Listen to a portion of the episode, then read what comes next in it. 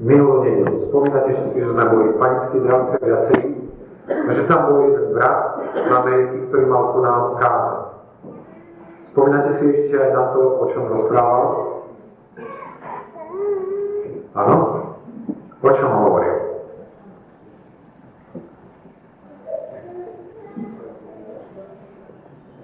Ísť do sveta, robiť evangelizáciu hovoril niečo o tom, uh, začal tým, myslím, Jánom, kde Pán Ježiš hovorí, ako mňa poslal Otec, tak ja posielam vás.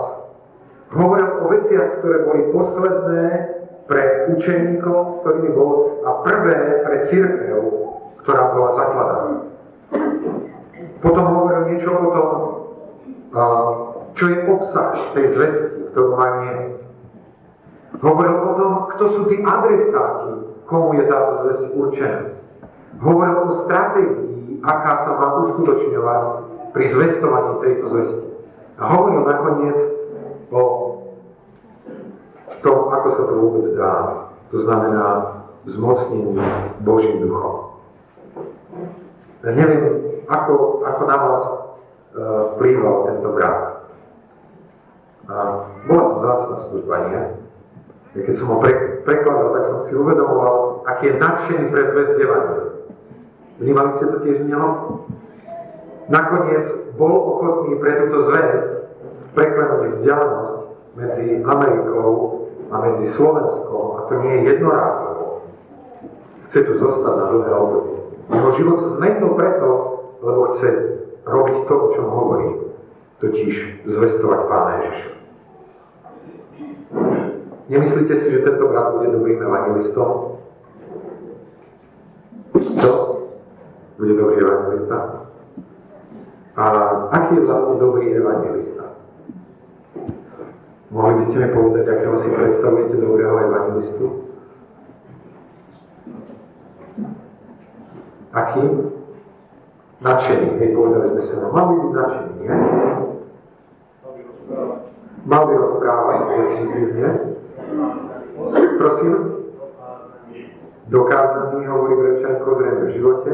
Ešte poslušný, prosím? Mal by byť dobrý. Áno. Ešte niečo? Vytrvalý, definitívne. Ešte niečo? Charakter vybudovaný, áno. Ešte niečo? Posvetený do tej práce. Ešte niečo? Poslaný Pánom Ježišom. Ešte niečo? Má mať vzťah k ľuďom? taký napríklad Billy Graham. To je evangelista, nie? Že? Dokáže rozprávať o Bohu, konfrontovať ľudí s pravdou Božieho slova. Ale tá kázeň brata Dona Ida nás mala ku niečomu viesť. Ku čomu? Aby sme si uvedomili, že zveste Evangelia nie je posolstvo len pre Billy Grahama. A nie je posolstvo len pre brata Dona Ida, ale že je to posolstvo pre koho?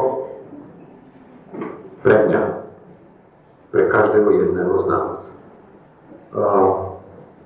A tu chcem povedať druhú vec, ktorú som vnímal. Na jednej strane jeho nadšenie. A viete, čo som vnímal na nás? Na nás som vnímal nejakú veľmi zvláštnu rozpačitosť v jeho slovách. Možno, že sa milí. Ja sa vám ospravedlňujem, ak sa milí.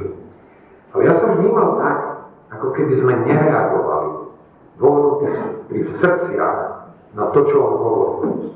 Možno preto, že sme počuli tú zväzť už mnohokrát. Alebo možno ešte pre niečo iné, o čom by som dnes ráno chcel hovoriť. Naše niektoré sestry preberajú kurz evangelizácia a učeníctva. A neviem, či keď poviem ten kurz, to meno toho kurzu, či hneď im ťahá tváre do úsmevu, alebo či radšej zostávajú otvorené pre čokoľvek. Lebo tam v tom kurze evangelizácie učenictva je jedna praktická úloha. Teraz by som bol rád, aby ma sestry opravili, keď sa mýlim, že niekoľkokrát, asi trikrát alebo koľkokrát, bolo treba zdieľať evanilium podľa štyroch duchovných zákonov. Je to tak? Hej? Asi trikrát? Či ešte viacejkrát? Či nebolo to limitované? Koľko? Štyrikrát. Pavel to vie, tiež robil ten kurz. Zvestovať evanilium podľa štyroch duchovných zákonov. Ja vás nechcem spovedať, sestry, ako sa vám darí. Ale ja vám môžem povedať niečo o svojej vlastnej skúsenosti. Ja som ten kurz robil tiež. A keď sme dostali túto úlohu, tak som si hovoril, no niektorým sa žije. Oni majú prirodzené kontakty s kolegami, so susedmi a všetko. Ja som, ja nemám také kontakty. Ako ja budem zvestovať to evanílium? Mám to na úlohu, okrem toho, že som kazateľ, okrem toho, že som kresťan. Je to moja úloha. Ako teraz sa zdieľať s tým evanílium? A pamätám si napríklad, kedy som to urobil. Nakoniec. Vonku bol veľký lejak a ja som videl na Antreske niekoľko ľudí, ktorí sa zjavne schovávali pod gaštanami, ale bolo len otázkou času, kedy tie gaštany to už nevydržia ten dážď a pod tými gaštanami bude ešte horšie ako je vonku. A tak som vybehol von a volal som na tých ľudí, nech idú dovnútra do domu, že bude to určite príjemnejšie ako tam von. A moju výzvu poslúchol len jeden chlapec, asi 17 ročný, tak som si tak hovoril na jednej strane, no, pán mi pripravuje pôd. A tak som nejak a, sa dostal do takého zápasu. Mal by som mu niečo povedať o záchrane v Pánu Ježišovi. Ale ako začať? Cítim sa strašne trápne. Zažili ste to už niekedy? Áno? Do toho sa vám ešte pripletú spomienky na svedectvo niekoho, kto vydával Evangelium tak, že proste ten človek nemohol odovať, že tam padol na svoje kolena, vyznával svoje hriechy, príjmal Pána Ježiša a vy začínate rozprávať a to sa nedieje. Dokonca sa zdá, že ste narazili úplne niekde vedľa. Ten človek ako už by bol radšej asi na daždi, ako tam v tej miestnosti. Mal som zo seba dosť zlý pocit. Čo bolo horšie, cítil som, že ani on nemá zo mňa veľmi dobrý pocit. Keď sa v mysli vraciam k tomuto svedectvu, zdá sa mi jedno.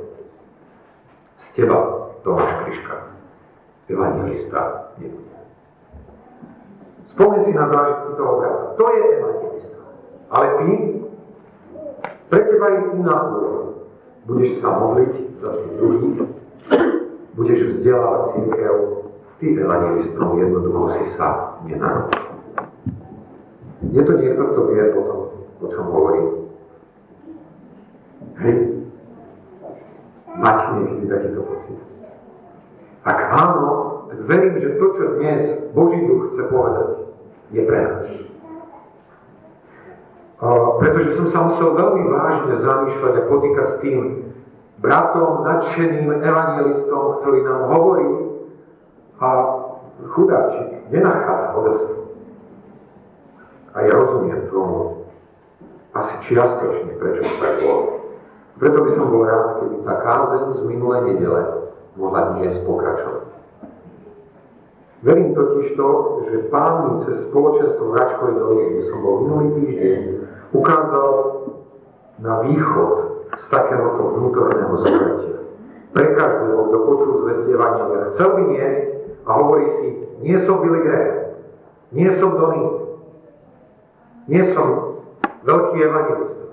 Veľmi sa cítim trápne, keď mám niekomu zvestovať evangelium.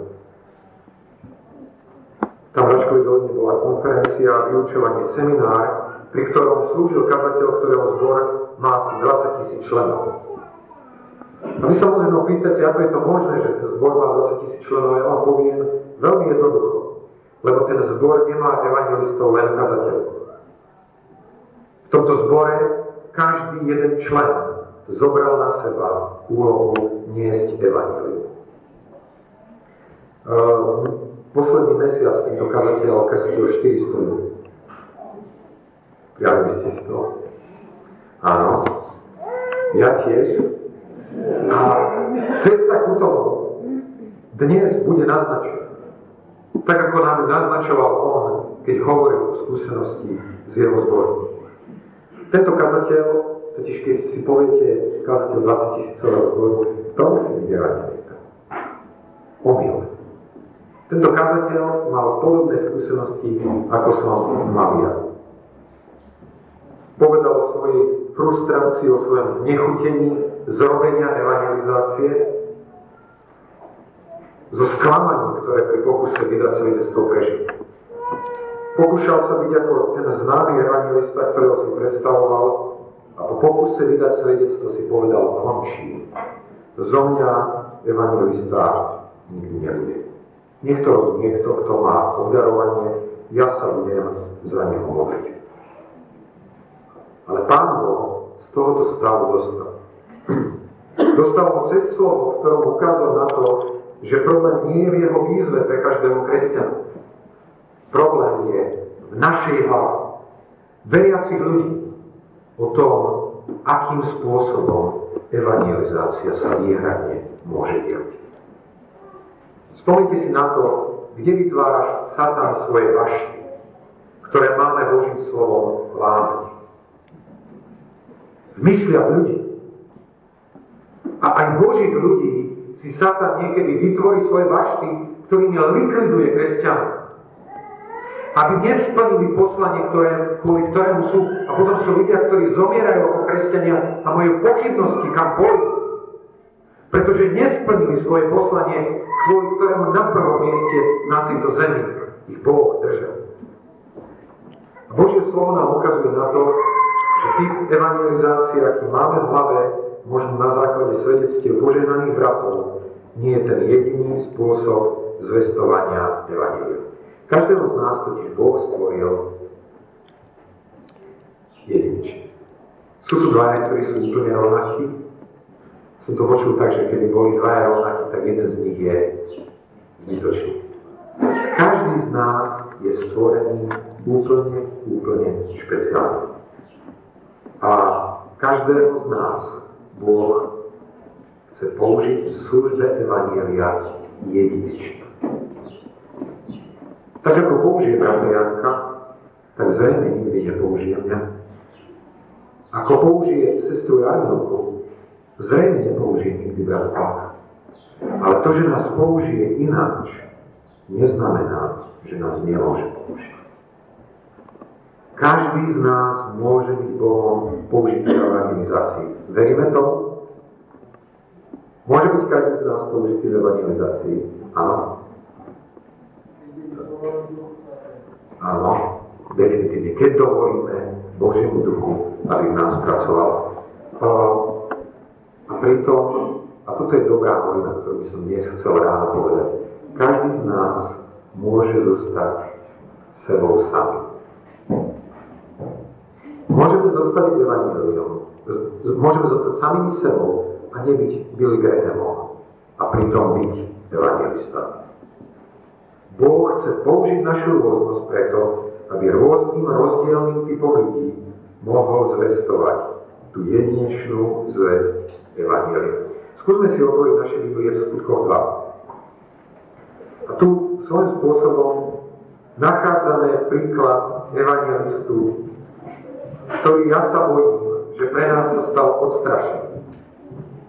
Pretože myslím si, že drvivá väčšina z nás sa tomuto evangelistovi nebude podobať. Aj keď je to typ evangelistu, ktorý bol najčastejšie v poslednom období prezentovaný.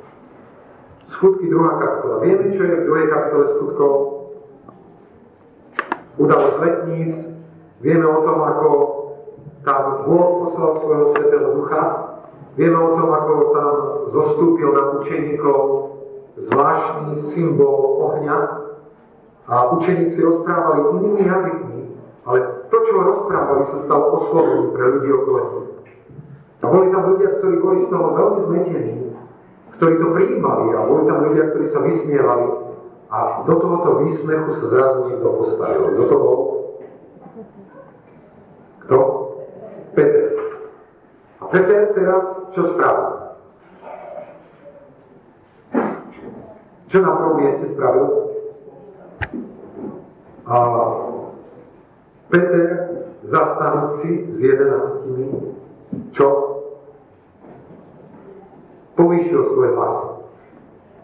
Boh vedel aj dnes našou technikou, asi prečo to bolo ako bolo, lebo sú ľudia, pre ktorých prírodzenosť nie je kamiel povýšiť svoj hlas. Sú ľudia, pre ktorých spôsob, viete čo, ja, včera sme boli na evangelizácii v stane, stanová misia v Leviciach a kázal tam bratka zatiaľ Šanko Barkovci. Ja by som vám prijal počuť jeho kázal.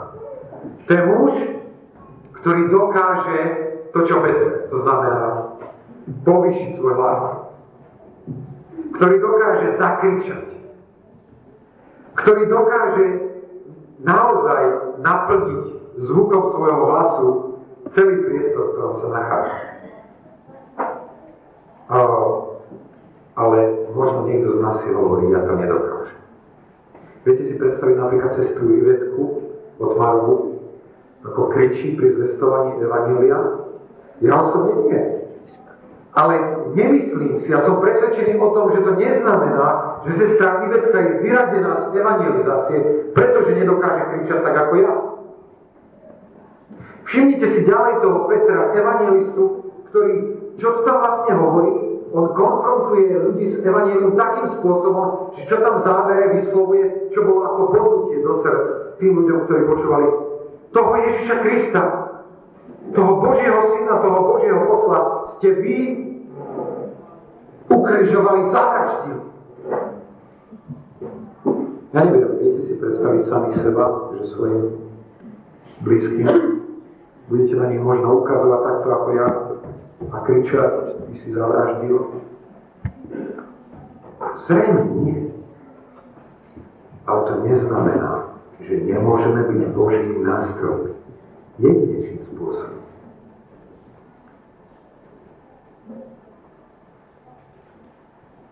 Všimnite si možno Barino Mora. To je typ evangelistu, ktorý konfrontuje ľudí s pravdou Božieho slova. Nekompromis. Smel.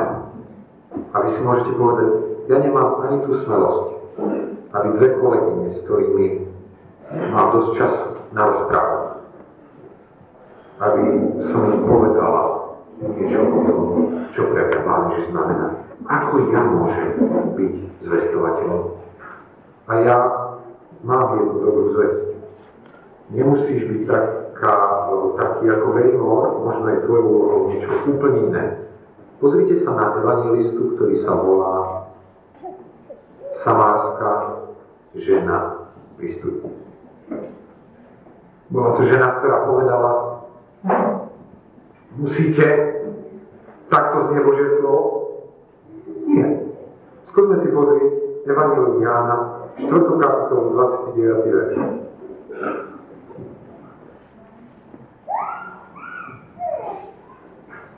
V tom predchádzajúcom tej časti čítame, vtedy nechala žena svoje vedro a odišla do mesta a povedala tam ľuďom, čo? Poďte. Poďte. Vy ste človeka, ktorý mi povedal všetko, čo som porobila, či nie je on Kristus. Toto je úplne iná evangelizácia, ako bola Petrova, nie? Toto je jednoduché pozvanie pre ľudí. Poďte a pozrite sa či toto nie je Mesiáš. Možno, že ku tomu treba niečo úplne iné, ako mal Peter. Sú ľudia, ktorých obdarovanie je v ich schopnosti pozývať iných ľudí. Pozývať ich na miesto možno, kde je zvestované Božie slovo. Ja som vám spomínal o Jugoslávii, keď som tam bol, tak, tak uh, som býval u mojej sesternici. Mohol som vidieť, ako jej srdce je otvorené pre evangelium. Ako má obrovskú túžbu po záchrane ľudí okolo seba. Ale ona nie je Peter, ani Barno, ani Billy Graham. Ale dokáže jedno. Pozvať. Tak sa to stalo aj ten jeden večer, na ktorý si spomínam, kedy mi rozprávala o jednej žene, ktorá má rakovinu a ktorá cíti na nej, že potrebuje záchranu. A a pozvala túto ženu. Dokonca s tým malým mikrobusom, ktorý majú, ju išli naložiť, zobrať, doviezť na to miesto. Táto žena mohla prežiť radosť, neuveriteľnú radosť toho, že mohla počas evangelizácie, keď zaznela výzva, sa obrátiť na svoju priateľku a spýtať sa jej, nechceš ísť aj ty? A ona hovorí, pôjdem, pôjdeš aj ty so mnou. A tieto dve ženy sa postavili a ruka v ruke šli Možno pre teba Boh nemá cestu evangelistu Billy Graham. Ale možno to, čo ti pripravil, je jednoduché pozvanie, ktoré bude adresované tvojmu priateľu. Ktoré ťa možno niečo bude stáť, ako stalo samárskú ženu. Spomínate si na to, čo ju to stálo? Verejný kontakt s ľuďmi a vyznanie povedal mi všetko, čo som urobila. Áno, som taká, ale teraz poďte a pozrite sa, či to nie je on. Možno si hovorí, že toto nie je niečo, čo mi je prirodzené. A ti chcem povedať nezúfajne tak.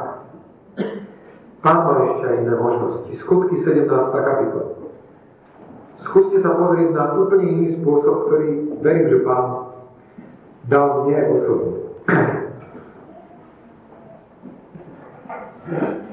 Keď sa zamýšľate na tomto kapitolu, pozrite si verše 17 a 18. Tam sa hovorí o evangelizácii, ktorá bola pripravovaná na zvláštnom mieste a zvláštnym spôsobom. Na mieste, ktoré bolo určené pre verejnú dišputu. Vo verši 28. to potom nakoniec vidíme. Teda v 16. a 17. pardon, 17. a 18. čítame o Pavlovi, ktorý bol v ktorý hovoril v synagóge so Židmi, s bohabojnými, inokmenci, na tržisku každý deň s tými, ktorí sa tam práve narodili. A dali sa s ním do hádky a niektorí z epikurejských a stoických filozofov, mudrcov, intelektuálov.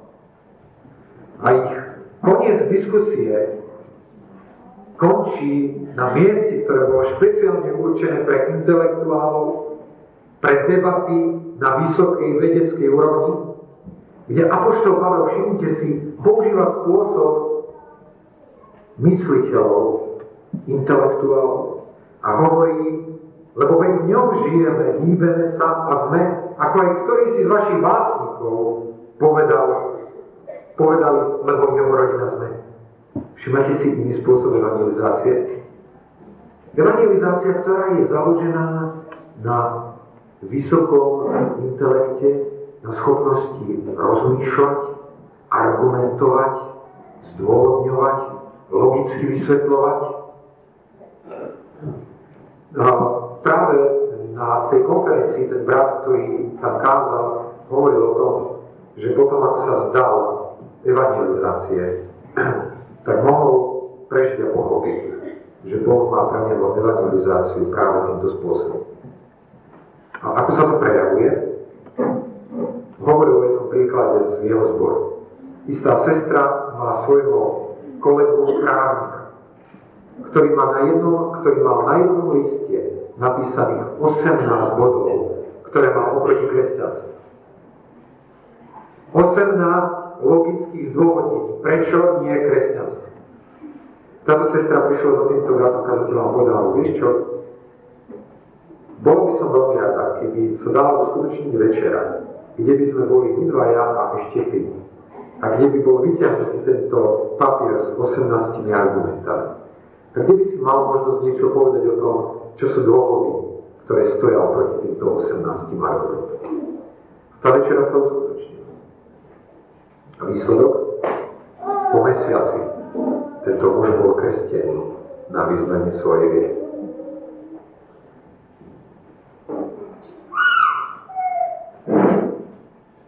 Možno si hovoríš, nie som ani intelektuál. Nie som ani niekto, kto by sa vyžíval v argumentoch. Nezúfaj. Ján 9. kapitola. Pozrieme sa na iný spôsob prezentácie Evangelia.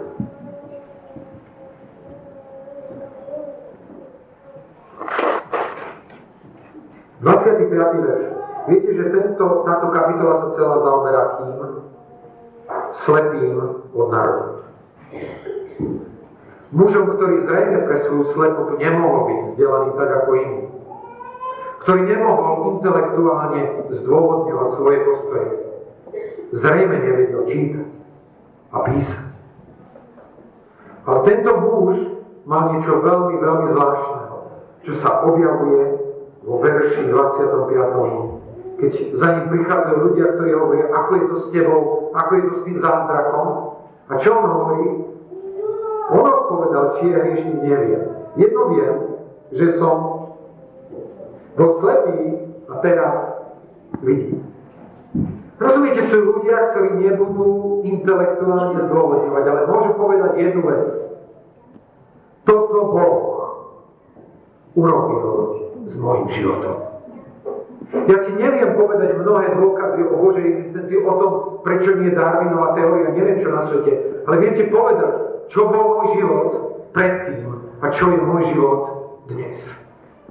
Veľmi jednoducho. A je množstvo ľudí, ktorý potrebuje takýchto evangelistov, ktorí povedia niečo o svojom živote. Bol som na stanove, bol som na evangelizácii minulý rok v Leviciach, na amfiteátri a bolo tam obrovská spústa ľudí a tam vystúpil jeden muž, jednoduchý, prostý muž, ktorého Boh vyslobodil z pút alkoholu.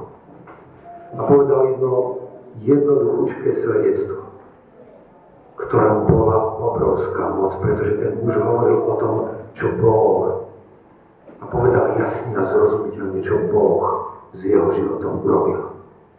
To bola zväz, ktorá sa dotýkala ľudských srdc.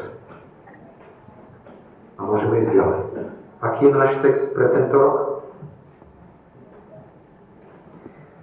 Nech tak svieti vaše svetlo pred ľuďmi, aby videli vaše dobré skutky a oslovovali vášho Otca, ktorý je v nebesiach.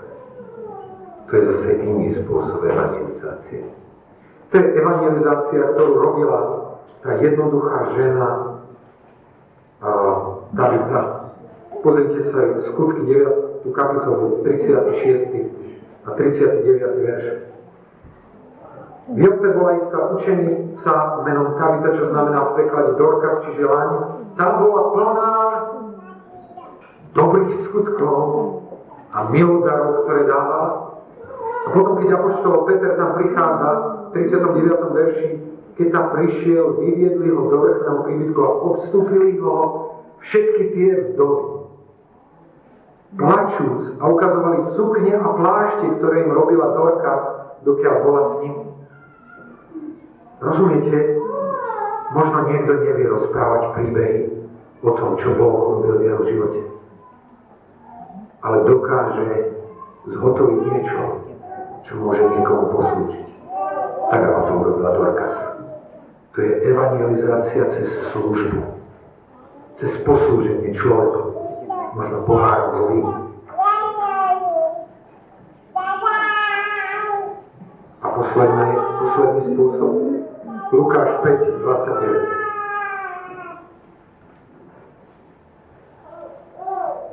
Tam sa hovorí o colníkovi Matúšu, ktorého Pán Ježiš pozval, aby sa stal jeho učeníkom. A on nechal všetky veci tam a šiel za Pán Ježišom.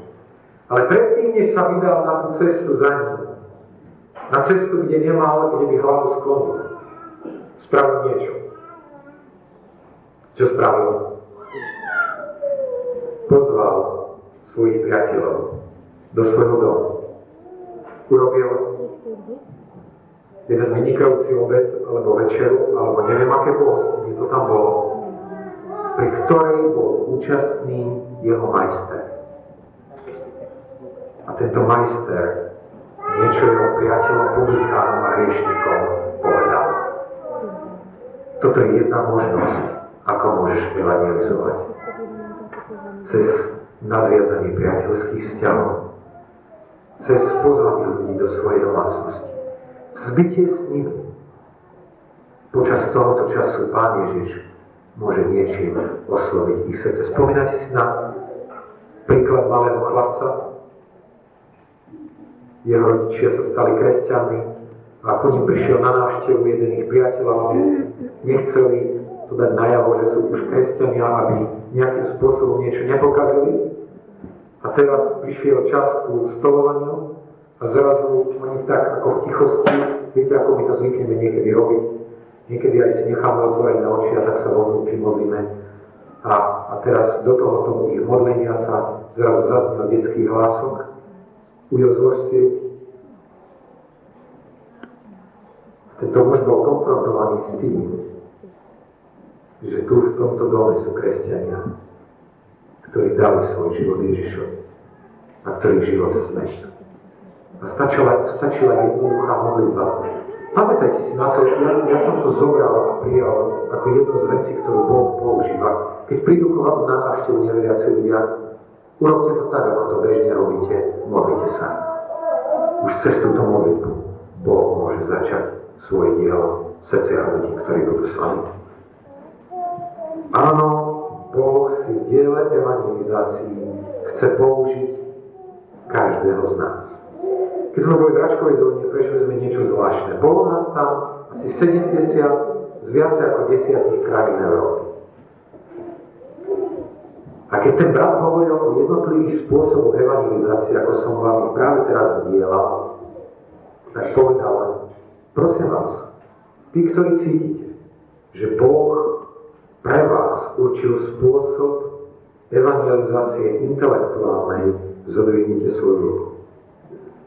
A zodvihli sa niektorí A potom povedal, a tí, ktorí z vás cítite, že služba evangelizácie je cez pozývanie, zodvihnite svoju ruku. A zodvihli iní ľudia svoje A takto šiel tými všetkými šiestimi spôsobmi. A boli tu nové a nové ruky, ktoré sa dvíhali na znamenie toho, že si ľudia uvedomili, toto je, ako mňa Boh stvoril. Toto je, ako mňa Boh používa. Toto je spôsob, ako ja môžem byť evangelistom. Nie tým konfrontačným. Nie tým Billy Graham, ale možno tou samarskou ženou, alebo tým slepým mužom, ktorý bol uzdravený. Každý spôsob tam bol zastúpený. Ja si myslím, že Pán Boh vo svojej múdrosti aj sem do nášho zboru učenci rozdielil jednotlivé spôsoby evangelizácie. Viete prečo to rozdielil? Lebo ľudia, ktorí nás čakajú tam sú tiež rozdielni. Každý z nich potrebuje ku svojmu rozhodnutiu pre Pána Ježiša niečo iné. Niekto potrebuje dobrý lásky. Niekto potrebuje jasné a otvorené zvestovanie Evangelia. Niekto bude možno potrebovať bábku. Možno niekto bude potrebovať svedectvo o zmenenom živote. Ale pamätajme si, bratia a sestry, ak nepôjdeme, nejaký človek nebude počuť prezentáciu Evangelia spôsobom, aký potrebuje, alebo Boh bude musieť osloviť kamene, kamene, aby hovorili. Je to nádherné, že sme rôzni a že môžeme slúžiť.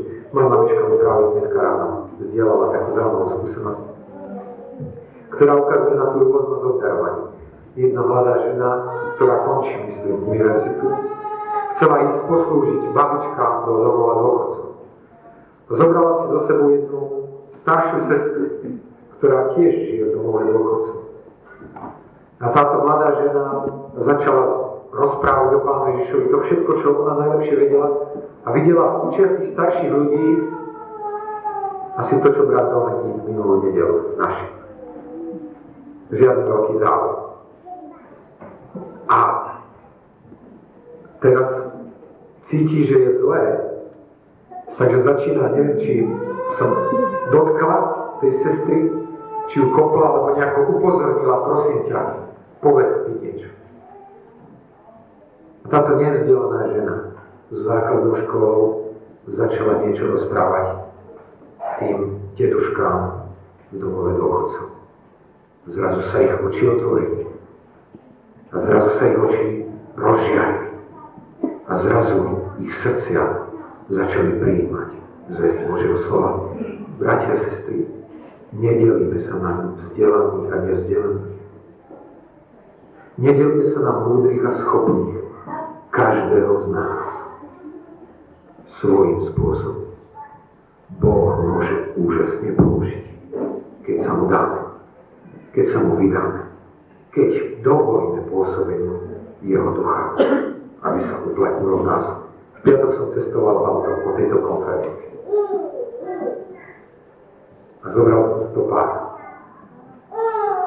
A Boh mi túto teóriu, ktorú som vám dnes zvestoval, potvrdil. Stopár, ktorého som zobral, bol mladý muž, ktorého mi Boh pripravil presne preto, čo mne Boh ja som mohol prežívať zvláštnu radosť z potvrdenia pravdy Božieho slova a z toho, že aj mňa si on môže použiť. Ale niečo sa ma dotklo na slovách tohoto muža, s ktorým som v piatok rozprával. Povedal mi, ja s mojimi piatimi priateľmi, keď ideme na chatu, sme neveriaci všetci, strávime x hodín rozprávaním o viere.